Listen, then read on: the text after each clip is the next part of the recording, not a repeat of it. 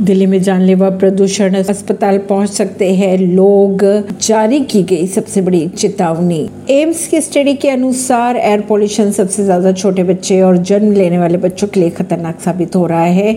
बात करें अगर एम्स की तो एम्स में दिल्ली के प्रदूषण पर जो स्टडी की गई, उसके नतीजे डराने वाले हैं। दिल्ली के हवा अस्पतालों का बोझ बढ़ा रही है दिन ब दिन। एम्स के इमरजेंसी में आने वालों की अगर संख्या की बात की जाए, मरीजों की तो एक लाख बत्तीस हज़ार बच्चों की स्क्रीनिंग की गई है स्टडी के लिए। 19,120 ऐसे बच्चों को रजिस्टर किया गया था जिनकी उम्र 15 साल से कम थी। वही अगर बात करें दो हफ्तों की तो दो हफ्तों से ज़्यादा से सांस फूलने और खांसी से परेशान थे लोग। ये सभी बच्चों की अगर बात की जाए तो बच्चों में एक महीने से ज़्यादा समय से दिल्ली में रह रहे थे।